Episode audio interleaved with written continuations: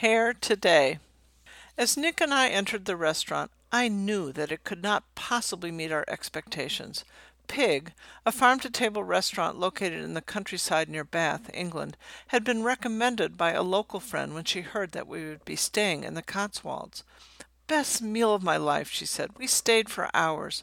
When my husband mentioned the restaurant to a business colleague in London, he expressed jealousy at our reservation. We both flushed with pride at our insider's knowledge.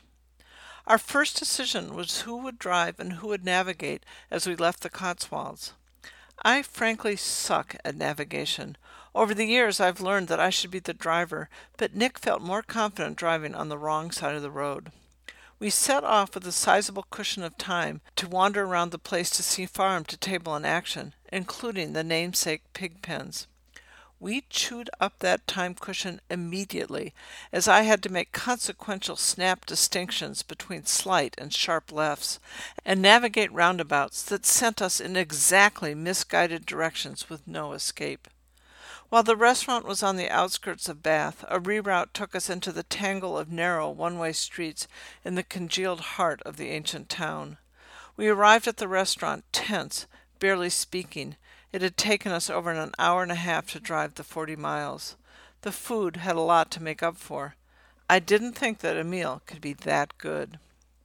The waiter handed us a menu titled 26 Mile Menu, referring to the circumference of their suppliers.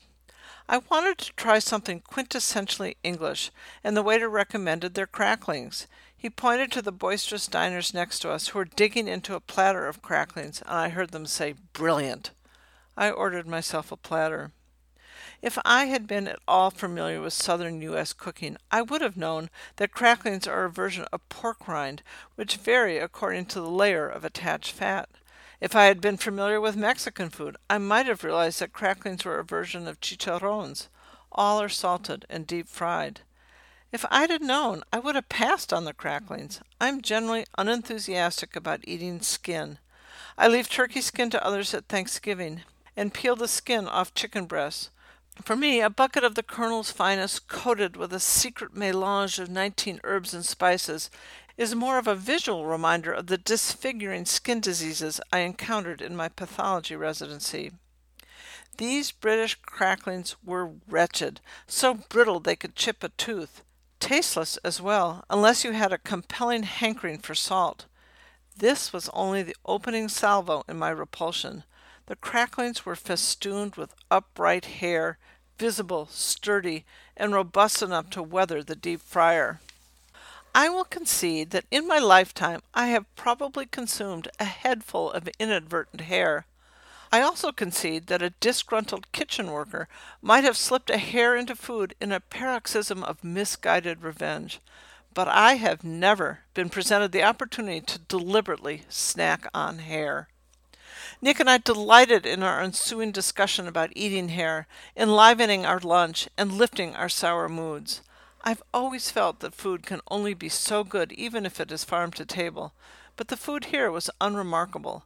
However, visibly hairy food is a sure way to make a restaurant unique and memorable. We discussed who eats hair, aside from moths and carpet beetles. We couldn't think of any mammals. Hair is protein, so it could be a decent food source, but we discovered that mammals lack the necessary enzymes to break down the sulfide rich amino acid bonds. When we take walks on our local prairie, we distinguish dog and coyote scat by the coyote's embedded hair. Owl pellets beneath trees contain the undigestible bones and hair of their prey. Researchers tracking elusive grizzly bears dissect spoor to determine whether any hair belongs to a grizzly. Cats and other self groomers routinely cough up hairballs.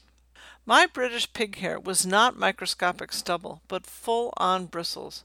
A perusal of the internet suggests my visceral reaction to hairy pork rinds is not uncommon. The solution should be simple. The hair can be removed with a butane lighter, though the sulphurous smell of burnt hair might be off putting. Alternatively, hair could simply be shaved off to avoid visual nastiness.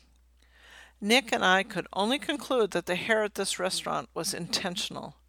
I suppose it could be a celebration, in the extreme, of the farm to table ethos, but that is a generous interpretation. Maybe hairy pork rind is a quirky but classical British dish, similar in concept to their spotted dick, a pudding with a disturbing visual. I then wondered could the international disdain for our president tip the love hate relationship with American mm-hmm. tourists and prompt punitive culinary sabotage? Back there in the kitchen, could there be a mm-hmm. bin of cracklings for Brits and a separate one for Americans? We left the restaurant not well fed, but fully entertained. Our return drive was snafu free and scenic. The curiosity of Hair had salvaged the day.